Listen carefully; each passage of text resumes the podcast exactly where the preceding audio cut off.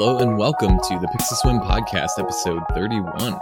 This is the podcast where I take a dive into my personal journey through design and technology and where they meet, plus other tidbits I find interesting. My name is Steve Heinrich, the host. Uh, this is being recorded on Wednesday, August 22nd, and will be released on Thursday, August 23rd, 2018. Uh, make sure to visit pixelswim.com for all the show notes and social links if you want to follow along. And yeah, uh, thanks for tuning in again, episode 31. So, like usual, we'll start off with some weekly notes and feedback. So, this week I sold my Moto X4. so, I had it for about two months, almost two months even. And I just decided that it was not uh, the device for me. Um, I was having a lot of trouble with the camera. The camera was kind of letting me down quite a bit uh, to the effect where I was t- any photo I took with a flash did not save. So it was kind of a really buggy and disappointing experience overall with the Moto X4 camera, which is unfortunate. Uh, there was a few updates to the camera app while I had it, but it just, you know, they never really resolved uh, all the bugs and the issues that I was having. So I just, you know, it was, I think I had mentioned I was getting a little bit, a little bit bored with the device and it was just kind of the final straw. So I threw it up on Swappa and it sold not much longer after I posted it. So that has out the door and shipped out to the, to the person who bought it. And so yeah, that puts some funds back in the PayPal account and I am again going to be looking for another Android device, which I have been looking for since I sold it a couple days ago. So with that said, the devices that I'm kind of narrowing down to are as follows. I'm looking for a potentially getting a an LG Stylo 4. So that is that was recently released not too long ago. Uh, it's the uh, budget LG phone that comes with the stylus, big 6.2 inch screen uh, and you know, and you know, the not not huge bezels, so the screen isn't, you know, it's not a giant phone. It's pretty big. Basically, LG's answer to the Samsung Note series, but on the you know affordable affordable uh, Note like device. So it, it it's always piqued my interest. Uh, I had the original. I think I talked about it last week when I talked about my phone history uh, about having the stylo, the original stylo, and thought it was interesting. And so I've always kind of had my eye on that line and I haven't been super impressed with the Stylo 2 or 3. Uh, they were just okay from what I could tell, especially I could just tell that the speaker on them, uh, which is important to me, was not the best. Uh, and it was back placement and stuff on the on the Stylo three and four, so or two and three. I'm sorry, but the Stylo four kind of goes in line with the design language of the LG G6 and the LG Q7. So it's got that nice uh, metal frame. With a, this one has a plastic back. It is a budget device, so it's got 32 gigabytes of storage and two gigs of RAM. So it, like I said, a budget device for sure. But uh, there's actually here in the US, uh, it was released on T-Mobile and Metro PCS, which all, both of those are T-Mobile companies, and they both run on T-Mobile's network. And so you can get a Stylo 4 Metro PCS version and an unlock code because I'm not 100% sure if it will work with my my SIM uh, card, which because I'm on Mint Mobile, which runs on T-Mobile's network, but I've read things in the past about Metro PCS phones being kind of locked to specifically to Metro PCS SIMs. Um, in the past, I have used T-Mobile branded devices, locked devices, uh, uh, with my Mint SIM SIM card, and so there's a chance that this Metro PCS Stylo 4 could work with my my SIM card, but I'm not 100% sure, but either way, I looked into unlock codes for that. I found potential unlock code for $9 on eBay, if in fact it comes down to that. So, yeah, Stylo 4 on my radar. And then I, again, I just looked at getting the Moto E4 Plus again. so that's a phone that I've already bought twice and got rid of. Um, the other thing that I noticed, and the reason that's kind of back on my list or back on my radar, is the fact that I noticed that you know while I had the Moto X4 that I was just running through the battery, uh, not getting through a day because I do listen to podcasts and watch video all day while I'm working, uh, and listen to music as well while I'm working during the day. And so the Moto X4, uh, I was con- you know constantly having to plug it in way earlier than I wanted to to charge it up. Um, and so the Moto E4, when I had that, it was not even close to an issue. I could do the same usage. Obviously, the batteries uh, on the Moto E4 Plus is the 5,000 milliamp. The battery on the Moto X4 is 3,000. And so, but with that said, it, the E4 Plus also has a, you know, a lower processor, so it doesn't drain as much battery, and also lower resolution screen. So it, you know, a day's use with the Moto X4 uh, is about, you know, uh, using all the battery on the Moto X4 in one day is about 50% of the battery with the Moto E4 Plus. So it's, you know, it's just kind of one of those crazy things where I, I may go back to that device um, just because it met met a bunch of needs you know uh, mostly in the battery department the camera was decent you know that's the one thing about it that kind of held it back but uh, it did it it was actually functioning you know uh, as far as the interface and and it wasn't clunky. I mean it wasn't the best camera in the world but it got the job done. So uh, yeah the moto e4 plus is still on my radar and I would get the 32 gigabyte version of that one if I went back to that. So yeah, the the Stylo 4 and the Moto E4 Plus, two budget devices.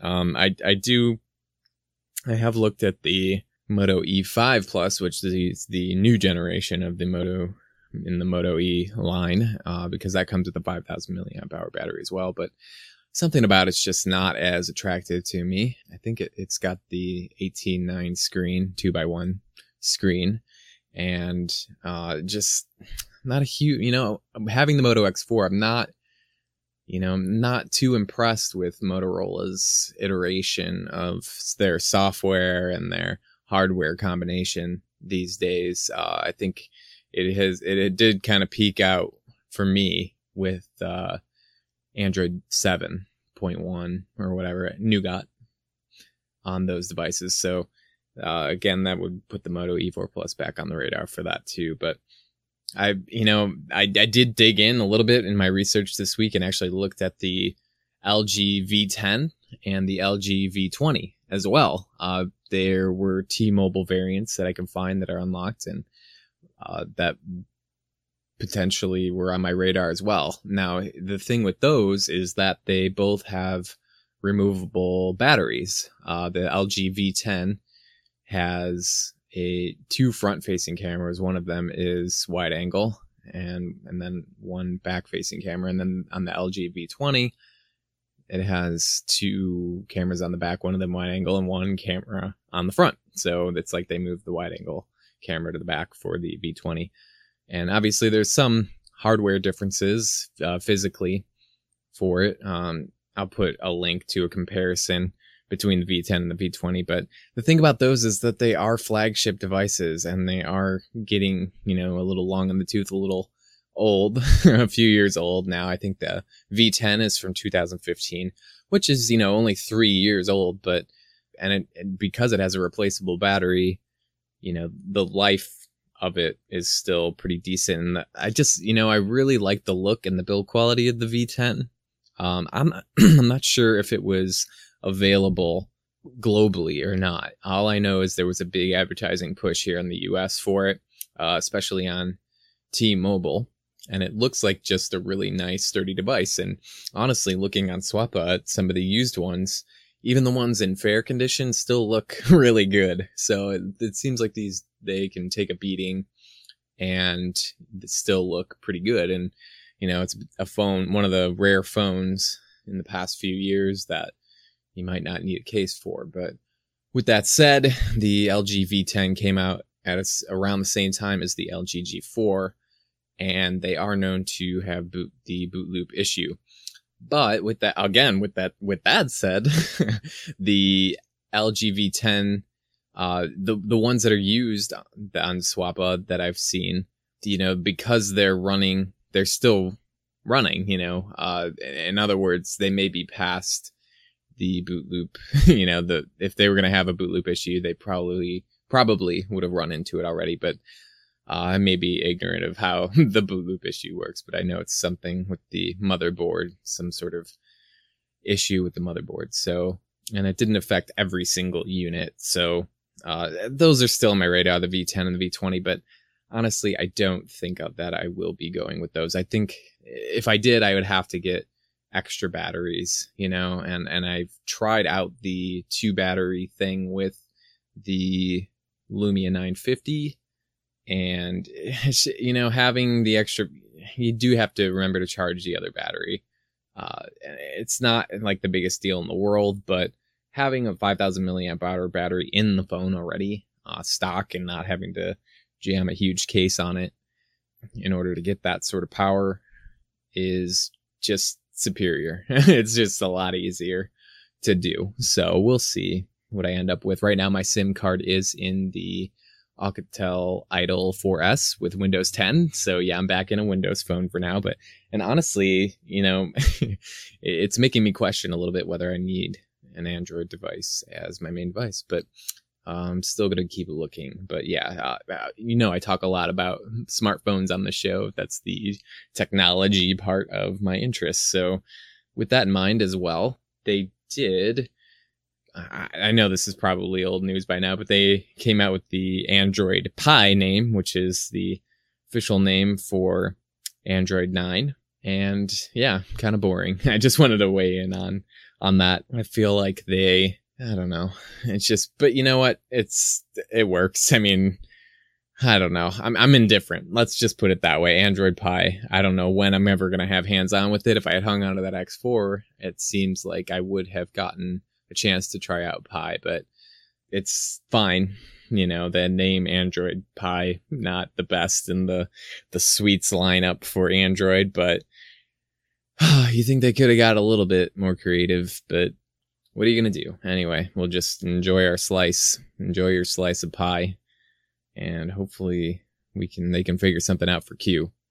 I'm not sure what they're going to do for Android Q, but we shall see. anyway, so I'm going to be talking a lot about some feedback that I got from Guillermo Ortiz. He reached out via email. Um, I've seen him in the Google Plus communities for the phone show, the PSC communities on Google Plus and the photos community there. And so he's a listener. Thank you, Guillermo, for listening. And so I'm going to talk a little bit about some feedback that he gave. Uh, he was he did say and he was the only one that reached out that said he was interested in any uh, Pixel Swim merchandise. So with that said, that's enough for me. I'm gonna try and create some Pixel Swim merchandise, maybe some T-shirts and mugs and stuff.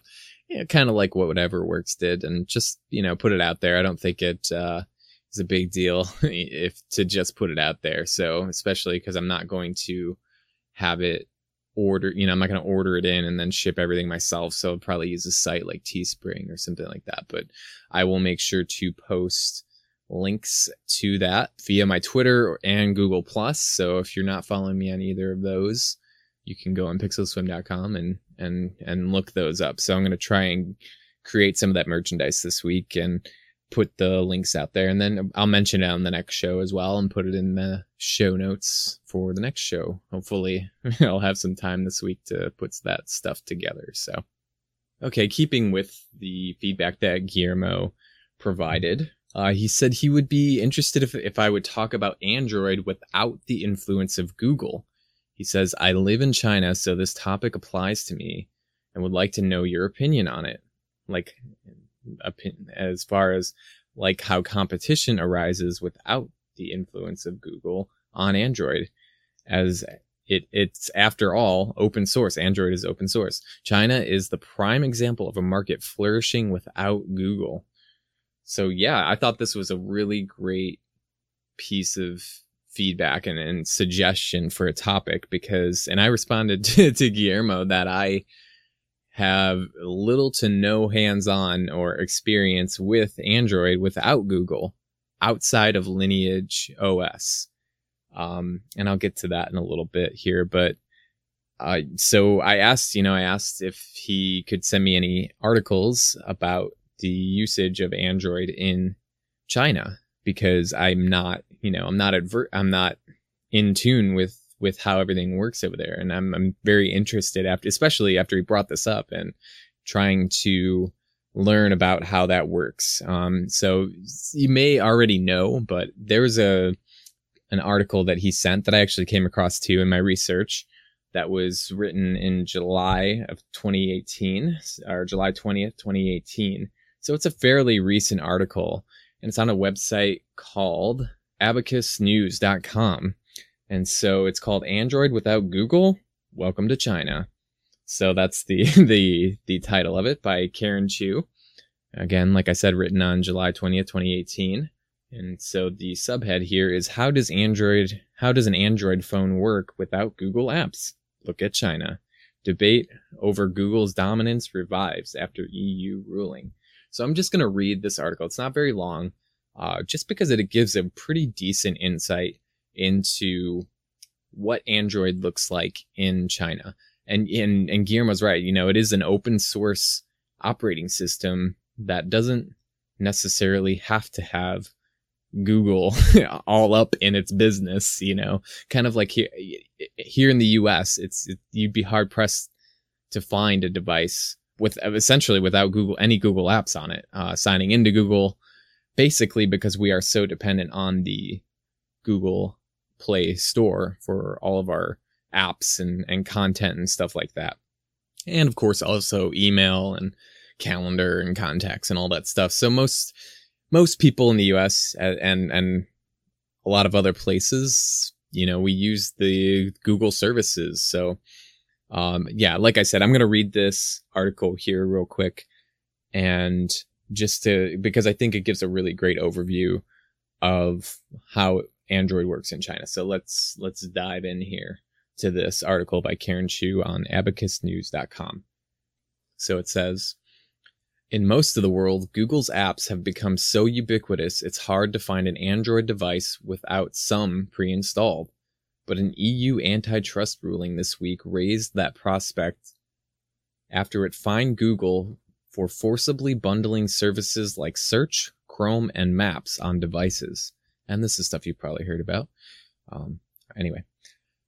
Some have said that they can't, some have said they can't imagine using Android without Google, but in the world's largest smartphone market, tens of millions of Android handsets are sold without any Google apps at all. Yep, I'm talking about China. Since 2010, when Google pulled its search engine from mainland China out of censorship concerns, the majority of Google apps and services are blocked in the country.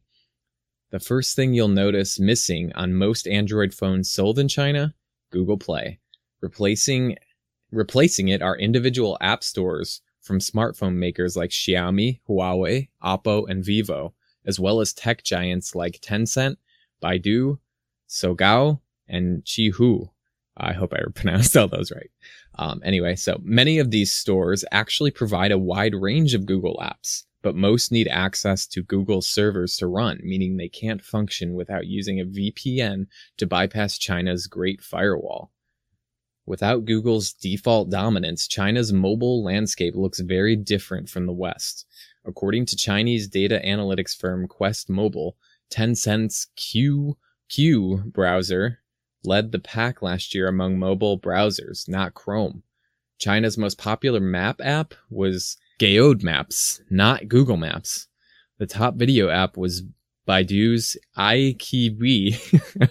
I'm sorry if I'm butchering these, not YouTube. So the top video app was Baidu's iQIYI, not YouTube. And the most popular search engine was Baidu, not Google. It's hard to see those apps breaking into the West, partially because, realistically speaking, Google apps aren't going away. Unlike China, Europeans can freely seek out and use Google apps even if they aren't bundled with Android. Given how many Europeans are already hooked on Google's popular services, it's possible that some phone makers will choose to preload Google apps on their devices, even if they aren't forced to do so. It's hard to see this as the trigger for everyone to switch to Gaode maps, but the ruling does provide hope for the competition, at least according to Firefox maker Mozilla. An executive told the Associated Press this could be a huge opportunity.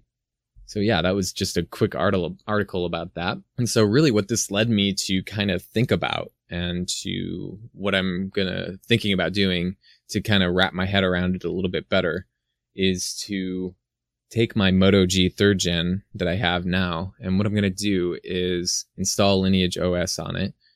And, and somebody let me know if what I'm saying here is, is off base and not exactly what this article means. Uh, but my assumption here is that I can install Lineage OS without the G apps package on it, because if you don't know, uh, when you install Lineage OS, it does not come bundled with the Google with Google Apps, and so you essentially there's a service that you can use called OpenG Apps to download the Google App services that you'd like uh, in order to get the Play Store working and and stuff like that. So uh, I'm gonna ins- try installing Lineage OS without those OpenG apps as well, and then see if I can get one of these alternative app stores, which I don't know. You know, again, like I'm not 100% sure how this works, but I'm going to try. You know, I looked and saw that Xiaomi App Store, there's an APK download for that. I don't know if it's, you know, going to work or not, but just experimental I'm going to try and do that with my Moto G third gen just to see if I can get an idea of, of Android without Google. So please reach out and let me know if I'm being stupid or if that's, you know, like you're, you can't get that experience here, you know, kind of a thing. But I'm, I'm going to try it. Uh, you can't stop me. anyway. So thank you, Guillermo, for reaching out about that, about Android in China because I think it's kind of interesting. And and in my research too, I came across another article about paying uh, the way that you can pay with your smartphone in China. Uh, it's just another article that I found on AndroidPit.com called Five Surprising Things About Smartphone Use in China. And so again, I'm just gonna read through this again because I, you know, form. I, it's hard to form an opinion on this because I really outside of reading some of these articles have no you know had no experience with this which is part of why i mentioned the moto g third gen and trying to set it up you know as a as android without google. So again this article is called five surprising things about smartphone use in china. Uh, this is by stella dower. Uh, it was written six months ago. So it starts China is in many ways ahead of us in technology, which may be surprising if you mainly associate the country country with cheaper or even fake smartphones. The, this article discusses some interesting differences to help you get to know the ways in which the smartphone ecosystem has developed there.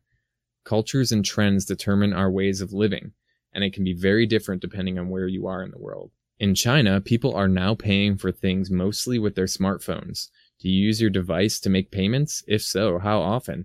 And are you familiar with QR codes? No, I've heard of QR codes, but anyway, so it goes on. You may joke about China producing fake goods or cheaper smartphones from GearBest, or hear in the news about the exploitation of workers at Apple or Foxconn, but it's important to know that China is actually ahead of us in many ways. Us, meaning the US in this article. And then there's a heading here. It says QR codes are huge. Whether you look in Chinese cities, wherever you look in Chinese cities, you will find QR codes, which are extremely practical and used by establishments and also on business cards, for example. They are absolutely essential in the economy. Paying for things, sending money to others, you name it. It's probably using this code. In addition, you don't have access to the Play Store in China. So when you need to download an app from some kind of service, you do it with QR code. Uh, and stopping here for a second, uh, let me know, uh, Guillermo or anybody else, if anybody else happens to be listening in China, if this is accurate, if any of what I'm reading here is accurate. So uh, it goes on to the next header here saying banks are not the only ones dealing with money. In the US, we have digital payment services such as PayPal, Google Wallet, Amazon Payments, etc., all of which are only used occasionally by most and are not generally used off the internet. They are also limited in the services they offer. This is not the case, however, in China, where Alipay, WeChat Pay, and other companies play a huge role in people's daily lives. With the availability of these apps, the Chinese barely use banks because they pay for items, transfer money to others, and even pay their bills using these services. And then it says another heading is card payments are not the norm. If you try to go to many restaurants in China and pay for something with your card, younger staff wouldn't know what to do with the piece of plastic. It says jokes aside, you could you could pay with cash, although you will be met with a disgruntled look this is simply because paying for things with your phone is a standard procedure. Smartphones are part of their everyday routine, from buying a bus ticket and paying for road tolls to getting a drink from a machine. The Chinese have essentially skipped past the idea of using cards and begun began using mobile payment straight away. In the future, payment with QR codes and smartphones may even be phased out, as Alibaba's supermarket chain, Hema, is allegedly working on payment with facial recognition. Now, I've seen that on, on a side note, I've seen that same idea here in the US, uh, Amazon potentially doing that kind of thing where they, you know, you get facial recognition when you walk in, uh, knows who you are, knows you're in the store, and then it, you essentially uh, can charge you based on that, on the products you take and all that stuff. Anyway, so the next heading here it says WhatsApp and Facebook are non existent if you can live without WhatsApp or Facebook, it's not a good idea. If you cannot live without WhatsApp or Facebook, it's not a good idea to move to China. With the governments in high control over what citizens do, these companies are not viewed in the best light. Almost everything has a national equivalent. For example, the social network QQ re- replaces Facebook instead replaces Facebook. Instead of Uber, there is DiDi for private transport. Searches are made through Baidu rather than Google. Tinder is Tantan, and Twitter is Weibo. Now, uh, in reference to QQ, um, when Guillermo emailed me, I noticed his uh, email address was on a QQ.com or a QQ domain. So that kind of was kind of interesting to read through this article and see that and kind of make the connection there. Anyway, uh, it says instead of WhatsApp, they have WeChat, a highly popular app that also incorporates WeChat Pay, which, as mentioned previously, is the preferred method to pay for almost anything. WhatsApp have in the past thought about a similar concept, but nothing was developed. I've tested WeChat for a while, and it's a cool app in many ways, but limited compared to WhatsApp. There is no message information displayed, so you will only be able to see and respond to messages when you open the app. But I thought the emojis were really cool because they are animated. So that's a little personal note from the author there. Um, and there's another heading here that says Xiaomi is a big player in the smartphone market. It says, of course, Apple is huge in China as you'd expect, but Chinese manufacturer Xiaomi is not far behind, and they don't only make smartphones either. Some of you may already be aware of the company's product line, but those who know little about the brand will be surprised to know what else the company produces. And on a side note, I did kind of already know that Xiaomi was, you know, they made other other products too. Uh, but they say Xiaomi makes toothbrushes, water and air purifier and air purifiers, sneakers, safety sensors, smart lamps, backpack, backpacks, light fixtures, electric bikes and bikes and various security cameras are all produced by Xiaomi. Brands known in the US such as Samsung, Sony, and LG are virtually non-existent, and in addition, to the very popular Apple and Xiaomi phones, you'll also find many handsets from Huawei, Oppo, and Vivo. Do you think we'll be paying with our smartphones more in the future? Do you think paying with facial recognition will become a thing? So that's where it ends. anyway, uh, I, again, an article that kind of crosses over with the one that I read previously, but kind of going over some of the differences and, and a lot of the payment, the ways that payment is different. But yeah, let me know if that that article was accurate. So I'll put links to both of these, of course, in the show notes so you can take a look through. But I'm not done looking into this. Um, Guillermo really sparked an interest in me to kind of figure out the, you know, the differences, the way Android is around the world. So you have, I mean, understanding that uh, from my perspective here in the US, it, it's obviously very different. And I don't close myself off to what the rest of the world is doing. It's just sometimes I, you know, I don't come across it every day. And so thank you, Guillermo, for kind of sparking that interest. I know that in the past, not too long ago, I didn't realize WhatsApp was so huge around the world, mostly just because I don't use it here. But I guess it's obviously it's a it's a huge messaging app, uh, especially in Europe, etc. So, you know, it's just it's a learning process. I by no means claim to be any sort of expert on on the smartphone world. Uh, I just am an enthusiast, and I like you know, like getting smartphones and, and trying them out and, you know, having hands on and, and seeing what comes out next and stuff like that. But I am no expert by any means. And honestly, most of the people listening to this probably have more expertise, especially in the smartphone world, uh, about this stuff. So, and, and like I said, being in the US, it can be a little bit closed off, you know, it, there is kind of a, a, a thing where it's like, oh, you're in the US that's all that matters to you, you know. Uh, and yeah, I would say that that mentality is easy to fall into here in the U.S. Anyway, um, yeah, like I said, I'm claimed to be no expert on this stuff, so I just I need to, or I want to, start looking more into kind of usage outside of the U.S. just to have a better understanding, you know, of how everything works. So I'm always curious about that kind of stuff. So this isn't to say I'm not a geek, a big geek, big smartphone geek about this stuff, but it's yeah, it's definitely piques my interest, and hopefully I can get a little bit more into it. And Guillermo also sent me. He had mentioned that he uses his old Moto G first gen, I believe, as a thermostat, and there's a project called Android Thermostat that kind of allowed him to do that. And it's, it's a real DIY project after I kind of looked into and clicked into it. So where essentially you order a small board that you uh, connect all the wires and everything up to it. And it's not for the faint of heart from offhand, you know, it's not, it's not prepackaged. So it's uh, definitely kind of a weekend project to, to get up and running. So kudos to Guillermo for get, for being able to pull that project off. But I'll put a link to the Android thermostat project in the show notes. Uh, there's nothing really too official. It's open source, which is great. You basically have the board and the wiring, and then you connect you, you can connect a an Android phone via USB, and uh, it will it,